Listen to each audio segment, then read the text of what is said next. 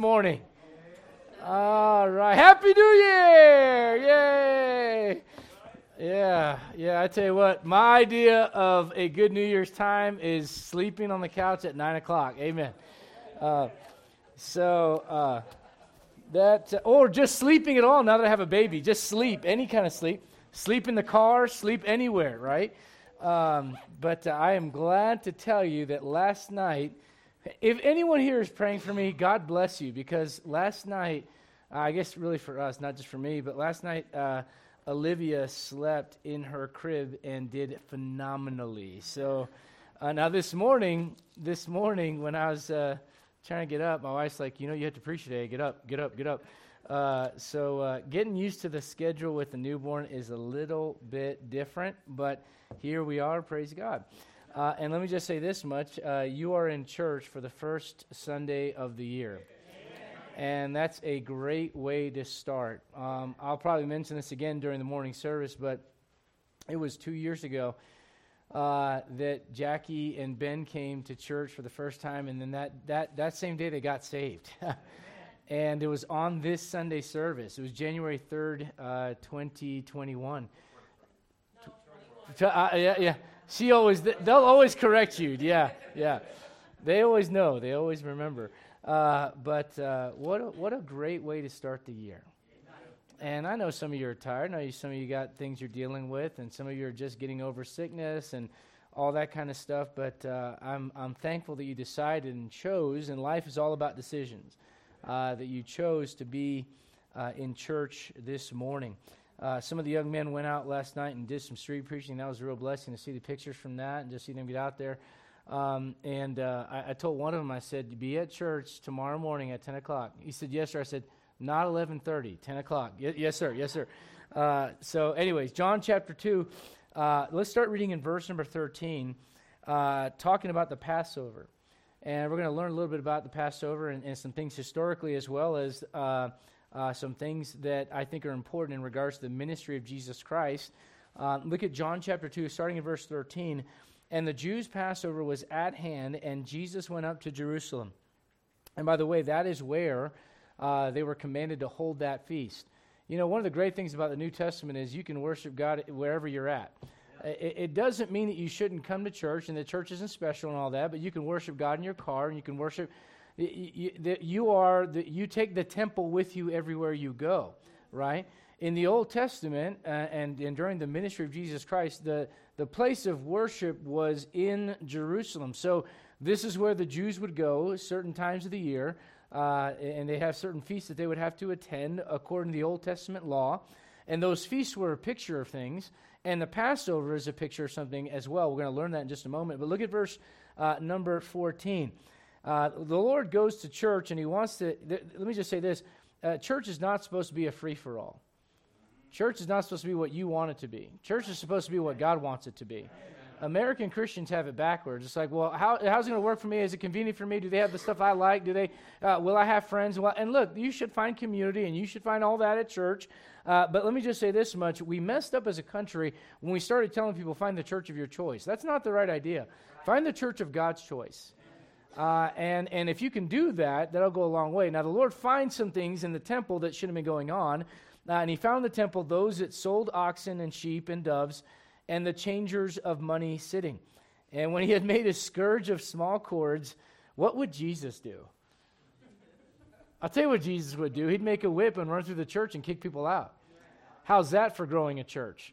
Pastor Adrian, I think you should just tone it down and not preach so hard. We could grow our church easier that way. Okay, do you want to follow the biblical example?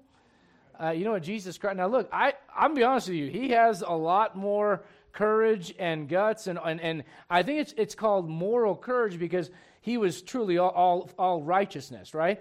But he goes in there with a whip and chases people out of church. Can you imagine a pastor doing that today? Some of you, just the mental picture right now kind of throws you off, doesn't it?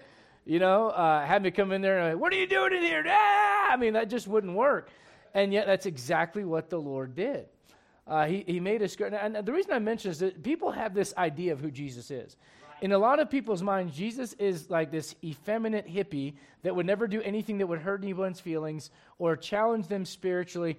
Here's the Son of God going into a place that is supposed to be reserved for him and for his father, and he sees that things are not in order. Now, here's a question. We can look at that and go, okay, that's the Lord, and he goes into church and he sees things that are out of order. Can he come into our church and go, hey, we need to get some things in order? How about this one? Can he go into your life and do that?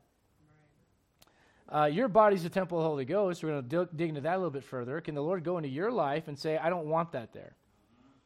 Well, if you would ask me nicely, he doesn't have to ask you nicely. See, this is just, it's like, well, I don't understand why. I mean, it, the, the Lord, he is, he is God. Remember that.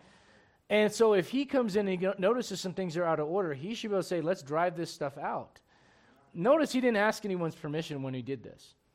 He didn't go in and go, hey, what do you guys think about this? Let's take a vote. Let's do a Southern Baptist vote. Who wants to vote? Let's, let's say, who thinks we should get rid of the money changers? He didn't do that. He goes, I know what I'm saying is right, therefore I'm going to act on it. There, there's so many lessons in this story, it's unbelievable. Do you, do you realize when the Lord shows you that something is morally the right thing to do, you don't have to take a survey. You can just do it. and the Lord just did it. Um, uh, look what it says here in verse number 15. When he had made a scourge of small cords, he drove them all out of the temple, and the sheep, and the oxen, and poured out the changers' money, and overthrew the tables, and said unto them that sold doves, Take these things hence, make not my father's house an house of merchandise. And his disciples, remember that, which, that, that it was written, The zeal of thine house hath eaten me up. That is a quote from uh, the book of Psalms. But uh, again, I want to take a, a, little bit of time to kind of dissect the idea of the Passover. The first thing I want to point out uh, before I get into uh, all the typology is this if you were to look at the Gospel of John, the references are up there John 2, John 5, John 6, John 13. There are four Passovers that take place in the Gospel of John. You say, well, why is that significant? Well, if the Lord starts his ministry around the Feast of Tabernacles, and then for 40 days uh, he's tempted of the, of the devil, uh, the next major feast after that would be the, the Passover, about a couple months later. So then you got the Passover, all right? There, there's John 2. John 5, John 6, John 13. This is the last one where he breaks bread with his disciples. All right? Now you say, why is it important? There's three and a half years of his ministry. Uh, if you look at the Old Testament and you look at Daniel's 70th week, uh, a lot of the debate and a lot of the controversy about the length of the, of the Great Tribulation goes back to that. Now, one thing I can say for sure is this, is that it, it appears uh, right here that it's very possible uh, that the first half of Daniel's 70th week has already taken place. All right?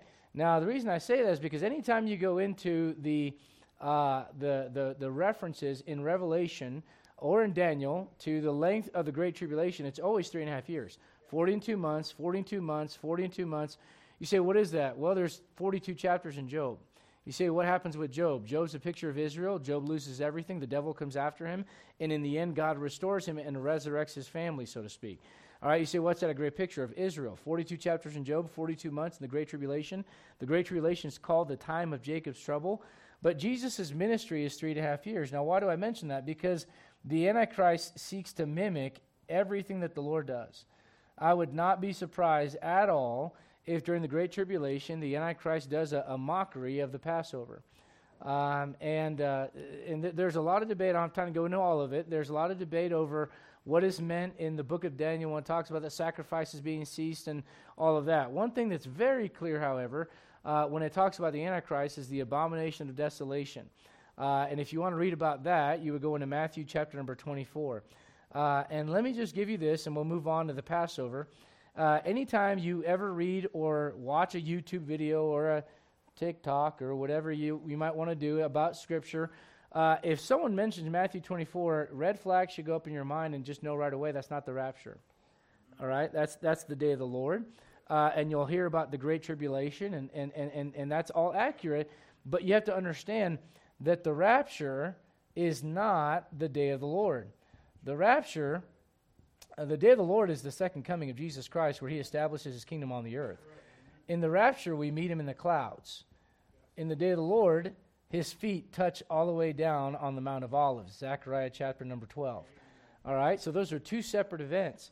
When you get someone, and there was a guy that became famous a couple years ago by going on YouTube saying that Christians go through the tribulation, uh, when you get people saying that, it's because they haven't learned how to rightly divide their Bible. Uh, one thing is, is for sure, though, there's a there's a, uh, if you will, a uh, uh, imitation of the ministry of Jesus Christ that goes on, excuse me, uh, in the Great Tribulation. And the Antichrist seeks to mock everything that the Lord does. So, you know what Jesus Christ is called? He's called the Son of Man. The Antichrist is called the man of sin. Uh, Jesus Christ has the mystery of godliness. The Antichrist has the mystery of iniquity.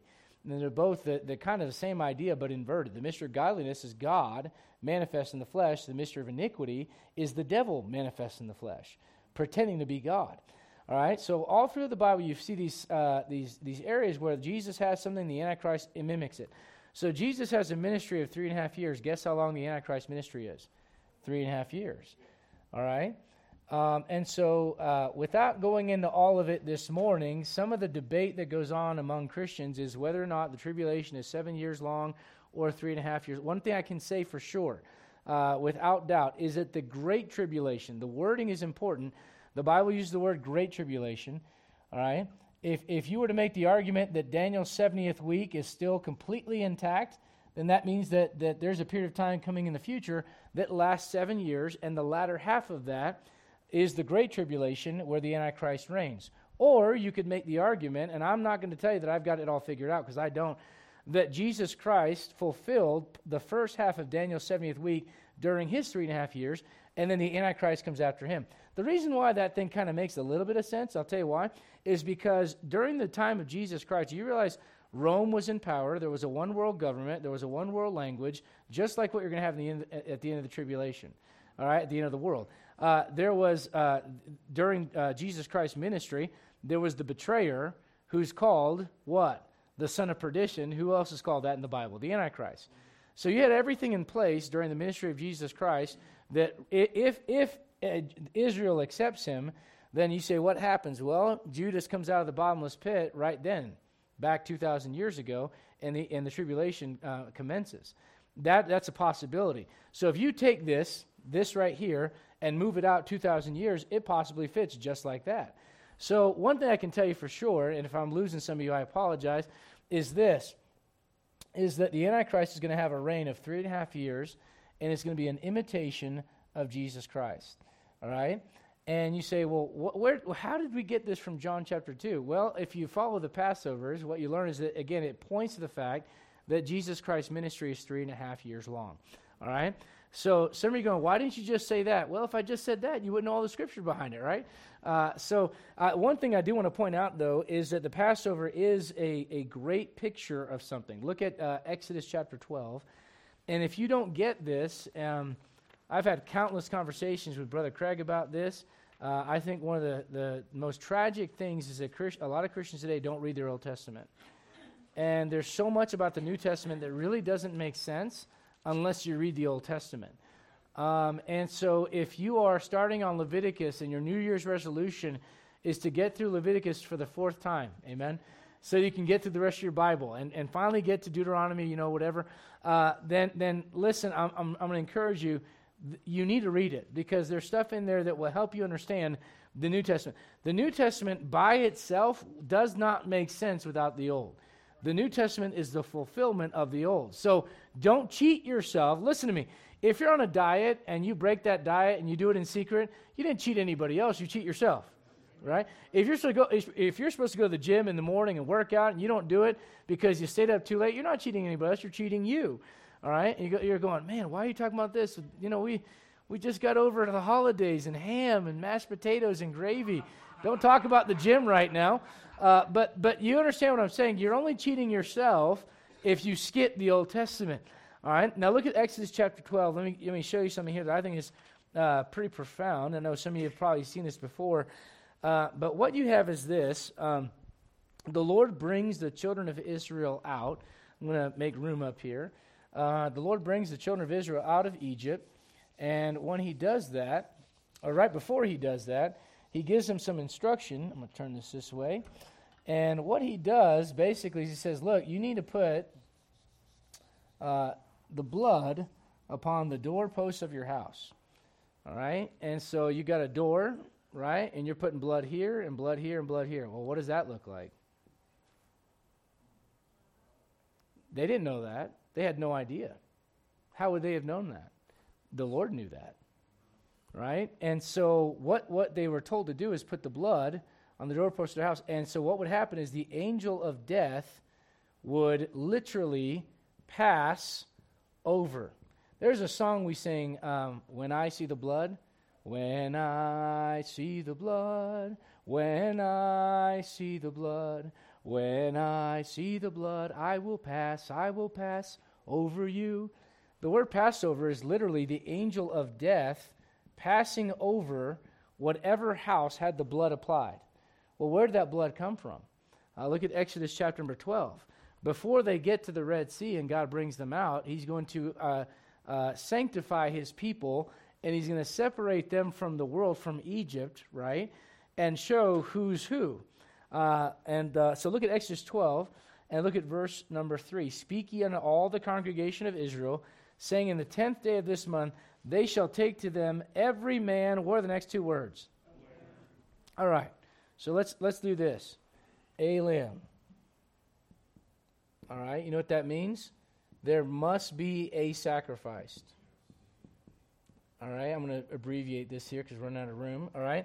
Then look at the next verse. Look at verse number four. And if the household be too little for the lamb, do you notice the definite article there?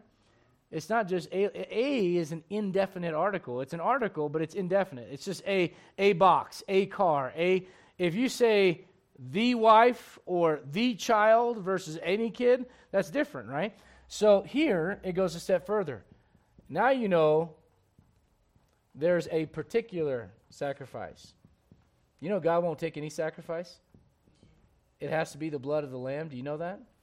All the way back to Cain and Abel and all the way through your Bible, all the way back, let's go before that. Let's go back to the Garden of Eden when, they, when the Lord clothed them with, with skins. Where did those skins come from? You know, someone had to die to pay for that, to pay for the sin of man. And an innocent lamb died right off the bat. And then God tells Cain and Abel what to do, and Cain doesn't listen, and Abel does.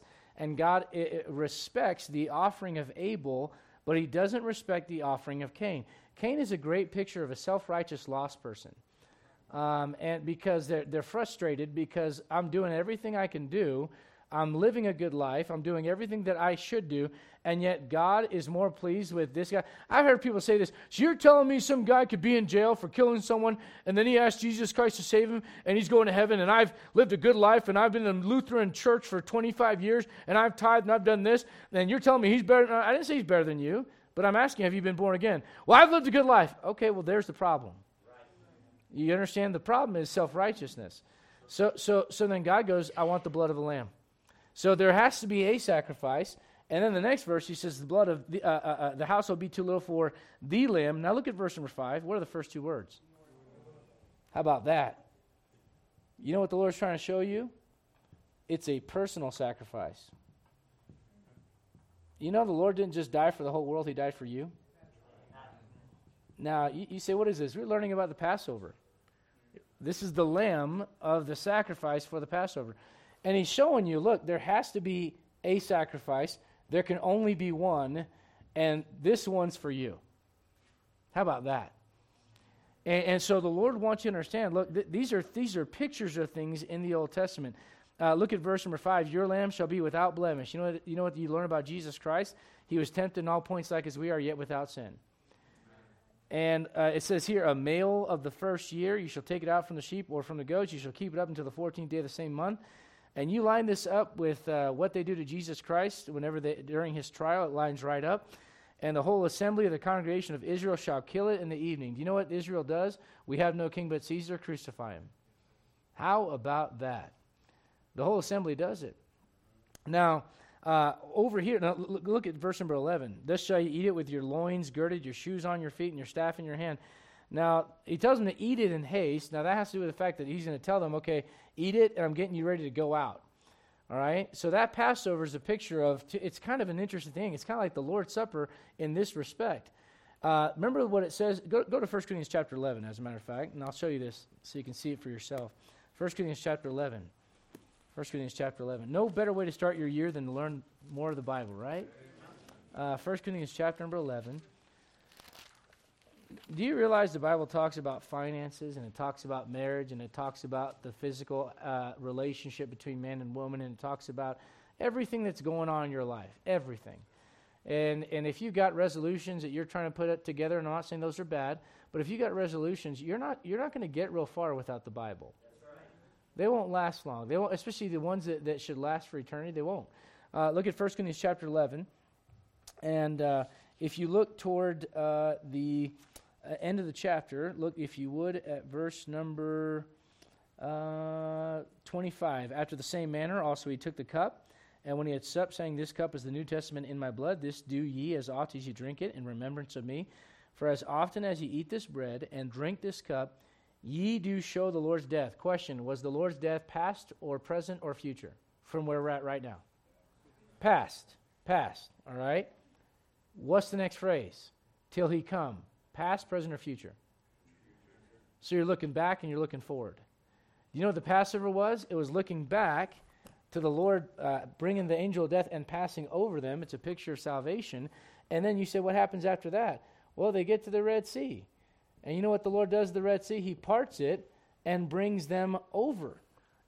You say, what is it? It's a great picture of uh, basically, I'm looking, I'm looking to when I got saved and looking to when the Lord gets me out of here. That, that is really what you're. These are these are what we call types or symbols from the Old Testament to the New Testament. Now, when they're doing all this stuff in the Old Testament, do they know all that? Absolutely not. Just like half the stuff that you're going through in your life, you don't know what you're doing right now. You figured out five years down the road. Can I get a witness? All right. And you go, oh, that's what that was all about, right? So when they were doing what God told them to do, they were just doing it. Uh, now, I, I, think looking in the, in the New Testament, especially someone like the Apostle Paul, he's looking at all this stuff in the Old Testament going, now it's starting to make sense. Because the Passover lamb, you know who it was? It was Jesus Christ himself. Look at John chapter, we were there earlier, John chapter 1. Go to John chapter 1. John chapter 1 and completely random and not connected to the study. Uh, is your mom here today? No, okay. I got something to give to her a late Christmas gift for the Sunday school teacher. So you make sure you get that. All right. John chapter. If I don't do it right, then I will forget to do it. Sorry. This is called getting old. Amen. Uh, John chapter one. Look if you would at verse number twenty-nine. The next day, John seeth Jesus coming unto him, and saith, "Behold the what?" All right, the Lamb of God. You say, well, why do you, why do you call him that? uh, because he is that Passover lamb. He is that sacrifice that allows us to be covered so that the angel of death passes over us and allows us to look back at his sacrifice, but to look forward to his coming. All right? And, and that's what you have in the picture of the Passover. Now, uh, Jesus Christ goes into the temple during that time. Uh, and he does that for a particular reason. It's, it's a picture of cleansing things uh, as a matter of fact, what you have uh, in, in, the New Testament is you got two times that the Lord does this. Uh, the Lord goes in John 2 at the beginning of his ministry, and in Matthew 21 toward the end of his ministry. All right? Now, one of the things that he does when he comes back to establish his kingdom uh, is he goes to the temple and he cleanses it out. Anybody want to know why he does that? Uh, do you know what's sitting? Uh, go to Second Thessalonians chapter 2. Second Thessalonians chapter 2. Do you know what's sitting in the temple? And by the way, the temple's not there right now. And some people say, well, oh, it would take them X amount of years to build the temple. Um, I've heard all kinds of speculations. They could do it with a 3D printer in one day. Okay, maybe that's it, you know, and whatever, fine. Uh, but I'll give you one a little bit easier than that. And here's what it is. In the Old Testament, God uses the term tabernacle and temple uh, synonymously. You'll find where he talks about David's tabernacle and he calls it a temple. So, what that tells me is if there's going to be a temple in the tribulation, when the Antichrist shows up, uh, all they really have to do on that Temple Mount, get rid of the Mosque of Omar and throw a tent up, and you got a temple. Now, that, maybe that's not it. I don't know. But I'll tell you what, that's the easiest solution I've got for it. Either way, the temple's going to show up again. And, uh, and by the way, the temple does not have to be built again for the rapture to happen. Guys, quit listening to people that are telling you things that aren't true biblically.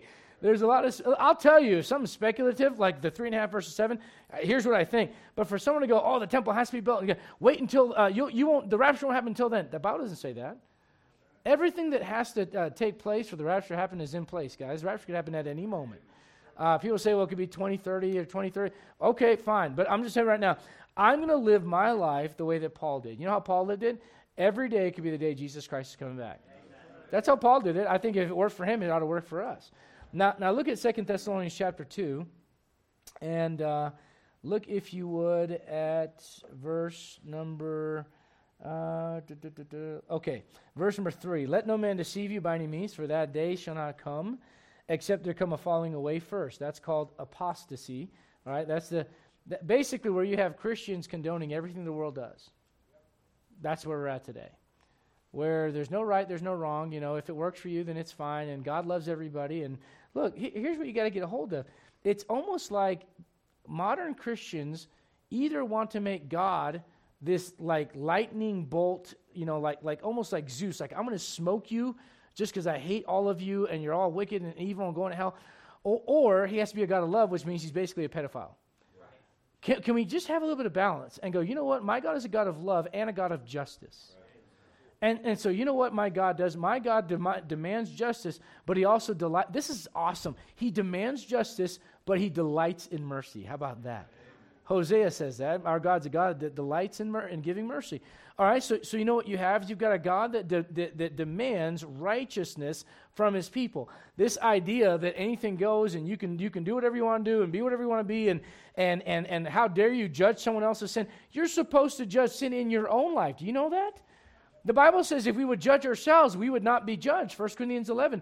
You're supposed to judge starting with you. The problem is when you start judging everything else, you're not willing to look in the mirror and look at you. But you are supposed to judge and discern that things are right. You live in a generation of Christians that don't want to do that. So you know you have you have a falling away from the truth. And that's what Paul's addressing in verse number three. Then he says this, and that man of sin be revealed, that's the Antichrist, the son of perdition. Now look what it says in verse 4. Look at what he does during the Great Tribulation. Who opposeth and exalteth himself above all that is called God, or that is worshiped, so that he as God sitteth in the what?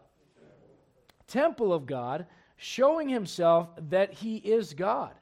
Uh, do you know what, what uh, the Bible references? You read about in Matthew and in Daniel and in Revelation about the abomination of desolation, the image of the Antichrist that literally sits in the Holy of Holies in the place where God's presence would come down, between the place where those cherubims would look into each other. All right? And so, what the Antichrist is going to do is he's going to step into that place. So, you know what the Lord does when he comes back? He does exactly what he did in John 2 and Matthew 21. He cleans out the temple and gets it ready for worship.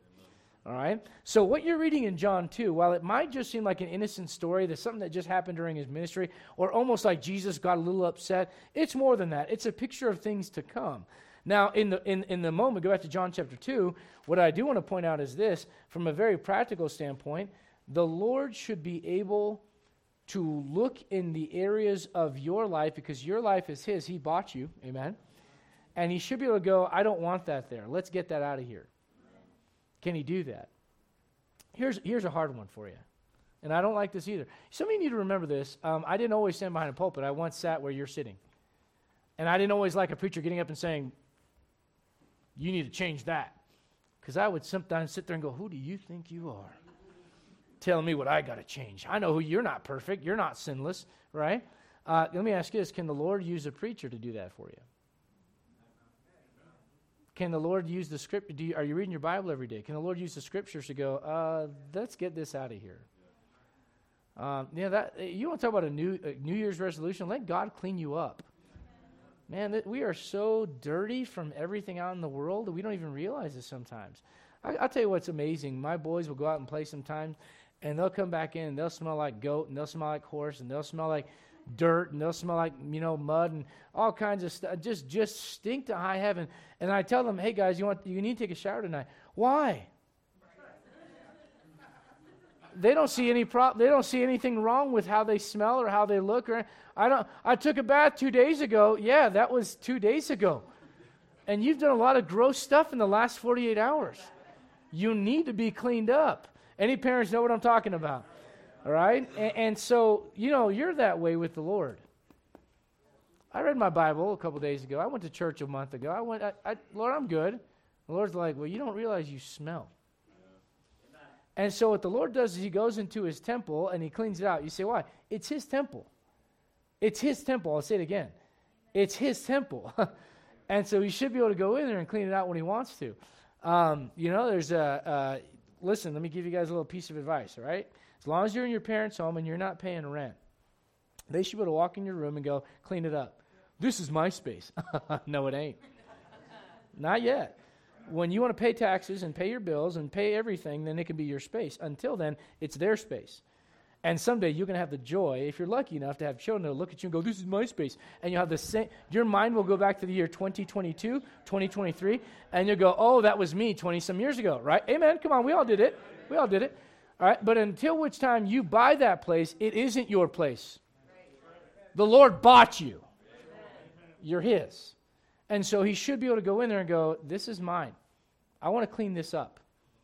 Hey, you know what? You've got some habits from last year. We're going to change some things this year. You got some things you've been looking at. We're going to change some things this year. You've been, some things you've been consuming in your life. We're going to change that this year. But there's some things that you've been looking to to kind of bring relief in your life, and they're temporary. They're not really helping you long term. And all they're doing is putting distance between you and me and between you and the people you should be close to. Let's change that this year. But you have to be willing to allow them to come in. And, and let me just say this sometimes the Lord doesn't come in and go, Hi, I'm here from the Commission of Higher Living. Um, I, would like to help you out if you'd allow me. You know what the Lord does? Sometimes He just goes in there and goes, "Let's get this out of here." And and and that's what the modern Christian doesn't like. I want a soft Jesus that asks my permission of what He wants in my life. And let me tell you, He doesn't need to do that. Now, what's amazing about this is the Lord is also a free will employer. Amen. He does not. He won't force you to do anything. But he will show up sometimes with a whip and go, let's kick this out of here. Then the fight is on. That's where you go, well, I don't want you here. I got this, Lord. I can handle this. And the Lord's like, you haven't handled it for the last 30 years. And let me help you out a little bit. If you haven't handled it in the last 15, 16, 17, you won't handle it in 40 years. You better allow the Lord to come in and deal with you where you're at. And and some of you, you might find out you'd have a better marriage, you'd have a better family life, you'd have a better just Christian life and have more joy if you'd allow the Lord to go in and clean some things up. And you know what? Maybe you need to quit asking. I, I know this is maybe not part of the Bible study, but here we go. maybe you need to quit asking what's wrong with it and start asking what's right with it. Amen. How does this make me a better? Lord, how does this make your temple more holy? Well, I don't see what the problem is with watching that show. Okay. Does it make you more holy? I don't see what the problem is with, what, with listening to that music. Okay, does it make you more holy? I don't see what the problem is with, okay, does it make you more holy? My, my, friends are fine. Why are you picking on my friends? Uh, everyone's got, you know, issues in their life. Okay, but does it make you more holy? You need to learn this. Ministry is one thing, fellowship is a completely different thing. I can minister to the people that I work with. Amen. Look, I got I got a member of your church that works with your pastor, and he'll tell you there are things that we can't laugh about at work. They're not funny. They might laugh about them. You say, why? Man, once you start doing that, you blow your testimony. You know, you can minister to people and not fellowship with them. Some of you better learn that this year, man. You get you struggled last year because you keep thinking that in order to minister to people, you have to do everything that they do and be just like them. No, you don't. Jesus Christ didn't do that. He's supposed to be your example, isn't he? Well, then there you go. So, what the Lord does, He goes and He cleanses the temple. Some are like, man, can we move on? We're getting there. We're getting there the, the, the, the, go to the next slide if you would, brother. The Lord made provision, listen to me, for allowing the nation of Israel to use their money to buy animals for their sacrifices. All right, the reason for that was okay, God is a reasonable God. He says this if you live like, you know, 200 miles away and you're supposed to be bringing goats and sheep and all this stuff, and they can't make the journey, I'll tell you what you can do. Bring money with you, and when you get to Jerusalem, you can buy those animals. Here's the problem. Now, listen to me. That sounds on the level, uh, uh, uh, on the surface, it sounds like that's exactly what they're doing. Yeah, but they're going a little step further. The Lord has no problem with you, listen to me very carefully, using the world, but He doesn't want you abusing the world because you're in it, but you're not of it. And so what happened is something that started, it's like anything else in life, it starts with giving an inch and it turns into a mile. The Lord says, okay, you can do this because I understand the journey would be too hard to bring all this livestock with you so you can buy it when you get there. You can read that in Deuteronomy 14. Won't do it right now. But what they did is they started making a business out of it. And no longer was it a matter of actually doing it outside, which is where it belonged. Then they brought it inside the temple. And now they're making merchandise. Now they're making a business. It's a big scheme, it's a big money making thing inside the church. Now, look, you know what you have at New Heights Baptist Church? You got an offerings. You can give or you don't give. That's up to you. But you know what you're not going to have here by the grace of God, as long as I'm pastor, anyways? You're not going to have 30 minutes of announcements that centers. i will never forget, I went to a church, Lacey, I think you were with me, for a Christmas service years ago here in town, and about 30 minutes of that, the, the preaching was 15 minutes long. The 30 minutes of the conversation was about this thing we're going to do. We need money for this. We need money for that. Do you need money in a church to do things? Absolutely. All right, there's extremes everything. There's some of you that think, you know, just you know, God just allows us to have free rent. No, someone's paying for this. Amen. Someone's given faithfully. But the other extreme is also wrong. The other extreme is this is all about a big business. And this is not a business, guys. This is a ministry. And, and so what you end up having is the Lord seeing a, a problem there. And I'll just say this. You would look at that and go, I would never do that. Well, make sure, look at 1 Corinthians chapter 7. Go with me there. Make sure that you are following Paul's advice about this. And, and listen, money's a part of life but it can be abused, especially in places of worship. Um, and, uh, you know, I've, I've heard people say, well, I won't go to church if they ask for money. All right, well, then don't go to Walmart and don't go anywhere for crying out loud. Stinking fat baby. You know what your problem is? You, you'll throw money at everything else that you want to, but you won't put it into something that matters spiritually, internally. I know your problem. You're stingy. That's your problem. I get it. But on the other extreme, you go to some churches where literally it's all that they talk about. And so you know what that does? That gives that gives our, the church at large, uh, Bible believing people are thrown in that mix. It gives us one more obstacle to reaching people. How many of you ever tried talking to someone about coming to church? Go, all they ever do is ask for money. Anybody? I've had that. Uh, you know, I tell them, I won't ask you for one cent. I don't want your money. I literally tell them that. I just want you to know Jesus Christ. Uh, now, now, you, you, see that the problem is it, it comes from abusing things, not using things. God has no problem with you using money. God has no problem with you using the elements of this world. It's when you make it about those things and it becomes bigger to you than God that it's a problem. Uh, look at 1 Corinthians chapter 7. Look, if you would, at verse 31. And they that use this world, watch it, as not what? You can use it.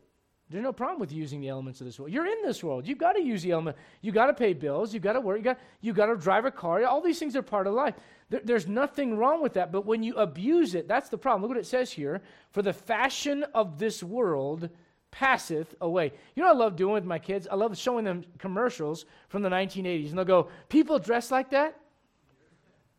You know, I remind them, guess what? Someday when your kids look at what you're wearing right now, they'll go, what were you wearing?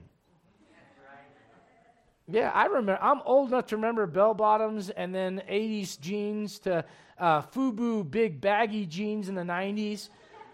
Uh, and uh, what were those? Not FUBU, the other big ones. J- JNCO jeans. I knew some of you would know that. The big old, the, the pant legs were this big, man. To, to the you know the, the early 2000s where you still got a little bit of size to then the skinny jeans to then again the baggy pants are coming out now the girls are wearing mom jeans like it's cool again Mom jeans were things we laughed about in the early 2000s. I, I mean, you know what the, you know the moral of the story is? The fashion of this world passeth away. Constantly changing. And so you don't want to get so caught up in it that you forget that there's an eternity after this. And that the, the things that you have right now, all you should be doing with them is using them for eternal purposes. So use it, use the elements of this world, but don't abuse it. Notice uh, that the Lord, go back to John chapter 2, notice what Jesus says about what they did in his temple. They made it a den of thieves. And that's a reference you can find in Matthew 21 as well. Uh, it's not found here in John chapter 2, it's found in Matthew 21. But, but look what he says in verse 16 and said unto them that sold doves, Take these things hence. Make, you know what's interesting about that? A dove is a picture of the Holy Spirit. You can't buy the Holy Spirit. You know, Peter, uh, Peter addresses that over there in the book of Acts. You can't buy the Holy Spirit. And uh, there's these doves, and they're selling them. And he says, Take these things hence. Make not my father's house an house of merchandise. And uh, matter of fact, sec- if you're taking notes, Second Peter chapter 2, verse 3 talks about how there are people that will make merchandise of you. In other words, uh, listen, man, if you, you ever watch TBN, Anybody ever watch the Trinity Broadcast Network and they want to sell you a vial of sand from the very shores where Jesus walked? And if you just sprinkle this on your Bible or whatever else and pray over it, then you'll have you know, good success in 2023, all that kind of. Listen, I, I don't know how it is now. I grew up with that in my house. My mom was kind of into that stuff. And I remember watching that, even as a kid, going, I don't think that's how that works. Uh, but people would spend literally thousands of dollars on TBN. Uh, instead of investing in things that actually matter in a local church and getting people saved, you're, you're basically building uh, someone else's fortune for them to fly around in jets, you know, and tell people they got the gift of healing when they could go to the cancer ward and heal everybody, but they won't do that. They'll have you come to their thing and shell out an offering, and then we're going to heal everybody, right? Uh, that's making merchandise of you. That's, that's wicked, is what that is. And so the Lord addresses that, and He says this. Uh, he says uh, uh, in verse number, um, actually, go to Matthew 21. Forgive me. Go to Matthew 21 real quick. I want to show you this. Uh, God's house is meant to be a house of prayer. That's one of the things that you uh, that He calls it. And uh, you know what your life should be. Your body should be a, a house of prayer. How's your prayer life? Uh, I know some things, uh, and I'll, I'll, just speak very, very transparently on my behalf, and that is this: that it's sometimes a little bit easier to be in a rhythm of reading your Bible than it is praying because there's a finish and an end to your Bible reading. Prayer is a little bit different. Prayer is a discipline where you kind of get to go, okay, I've got all these things I need to pray about. And I know I can't stay here all day, but Lord, I need fellowship with you. I need to talk to you. Um, and, you know, communication, conversations are two way streets. The Bible is God speaking to you, prayer is you speaking to God. I can't explain it. I wish I could better, but there is something, I would say, glorious and mysterious about a good prayer life where it's almost like a release of pressure, a release of anxiety, a release of, you know, and when you don't have your prayer life where it ought to be, you're kind of manipulative and controlling and trying to put everything where it goes and ah, ah, and you're agitated easily. Uh, and so look, if you would, at Matthew 21 and uh, uh, look down at verse number 12. And Jesus went in the temple of God and cast out all them that sold and bought in the temple and overthrew the tables of the money changers and the seats of them that sold doves and said unto them, It is written, My house shall be called the house of what? Prayer. but you made it of thieves. Now, there's no doubt it's a good it's a good picture of you know you coming to church and having prayer at the altar. There's nothing wrong with that. But let me go a step further and go that you are God's mobile home. Okay, um, and uh, you go, well, I want to be a mansion. Sorry, you're you're God's trailer. Amen. You're, you're God's RV. You are the mobile home of the Lord, the mobile temple of God, and your life should reflect a life of prayer. So as we're going into uh, 2023, uh, and we're starting this year off the right way, let me ask you, how's your prayer life? And uh, we're going to go ahead and stop right there. Let me just close with this other thought. Brother, if you go to the next uh, slide real quickly, um, I, I, want you to just get this image in your mind. And uh, no, the Lord is not a red haired, blue eyed Irish Catholic, okay? He's a Jew, and I get that. But this is the only picture I could find showing this, so here it is. All right? Um, but but I, I guess what I want you to take away outside of this red hair is um, just this image of the Lord not asking permission and going in and doing what is right. And, you know, that is the Lord of glory. And when he shows up on this earth, he's not going to ask anyone's permission or there's not going to be any vote in the United Nations. He's going to take his throne. You know, most modern Christians don't know anything about that. And, and it's almost like, the, it, you know, by the way, uh, I got some Bibles in here. I won't read from them this morning. But over there in John chapter, ah, go there, sorry. John chapter 18. John chapter 18. I, w- I want you to see it. John chapter 18. And uh, I'm going to try to find this. There we go. Um, yeah. Look at John 18. Look, if you would, at verse 36. Jesus, words matter. Words matter. Jesus answered, My kingdom is not of this world. You ever seen those bumper stickers, NOTW, and wonder what that meant? It's a Christian thing, right? And that's cool. There's nothing wrong with that. Uh, but I kind of want to give you the other side of the story, right? And, and, and the reality is this you've got two kingdoms that are talked about in the New Testament. The kingdom of God, which is what John addresses very specifically in John chapter 3, except a man be born again, he cannot enter the kingdom of God, all right, is a spiritual kingdom. And so that kingdom of God is not something that, it, that is of this world. It's, an, it's something that's from up there. It's spiritual, it's eternal, because God is a spirit, and they that worship him must worship him in spirit and in truth. And the kingdom of God, according to Luke, is within you. All right? But the kingdom of heaven is a literal, physical kingdom of Jesus Christ reigning on the earth. All right? And both of those will be present when he shows up. Now, look what it says in John 18 36. If my kingdom were of, what are the next two words? You know what he's saying? Listen, when I come, it won't be of this political world. It's going to be a different one. And then would my servants fight that I should not be delivered to the Jews. Now, there's a very important word here. But, what's the next word? Now. Do you know that word is missing from a lot of modern Bibles? So here's how it reads But my kingdom is not from hence. If you take the word now out, you know what that means? His kingdom will never be on this earth. That's not, that's not true. His kingdom is not now of this world, but it will be. All right? And when it when it when he comes, he's going to not ask anyone's permission or what they think. There'll be no votes.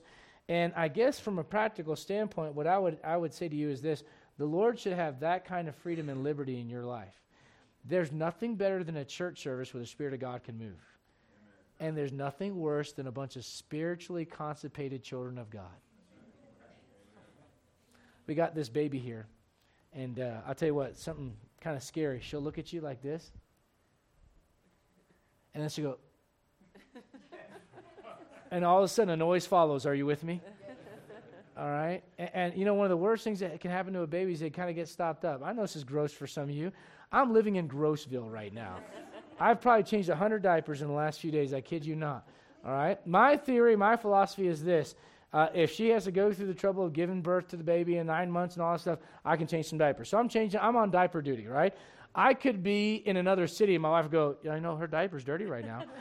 and and so I'm gonna be there and I can change the diaper. I'm in Grossville right now, and I tell you what, one of the worst things that can happen to a baby is they get constipated. They're miserable. You know what they do? They they'll look at you. That look, look at her. Look at how angelic. Can I just just just for? I mean, look at this. Look at this. This this is angelic. Until it's 2 a.m. and she's looking at you going, because she's got gas and she can't move it. You, you know what I'm trying to say? What I'm trying to say is this is that the most miserable people in the world sometimes are Christians who are spiritually not allowing things to move like they ought to. The Lord wants to move in your life. The question is, will you let Him? Let's go ahead and stop right there. Father, we thank you for the time in the Word of God this morning already. Lord, thank you for Sunday school and the importance of it. Lord, these people did not have to come. We joke about getting here at 10, but they didn't have to be here. I'm sure for a lot of people it's a later night, and maybe they weren't doing everything the world does, but uh, Lord, uh, oftentimes when we didn't have the baby around, we'd be up and we'd be eating snacks and having a good time and all that. Uh, so the fact that they decided to come this morning and be here for this, Lord, I pray you bless them. I pray you give them something special, Lord, spiritually, just for, for being where they ought to be, and bless them for it. God, thank you for your word. Thank you for the Gospel of John. Thank you for the example that you set, Lord, about keeping things clean. Lord, help us as we go into this year, Lord, to be clean. Lord, to allow you to clean us up from the inside out. Lord, we ask all this in Jesus' name. Amen. Amen. We'll take a break there. We'll start about five after.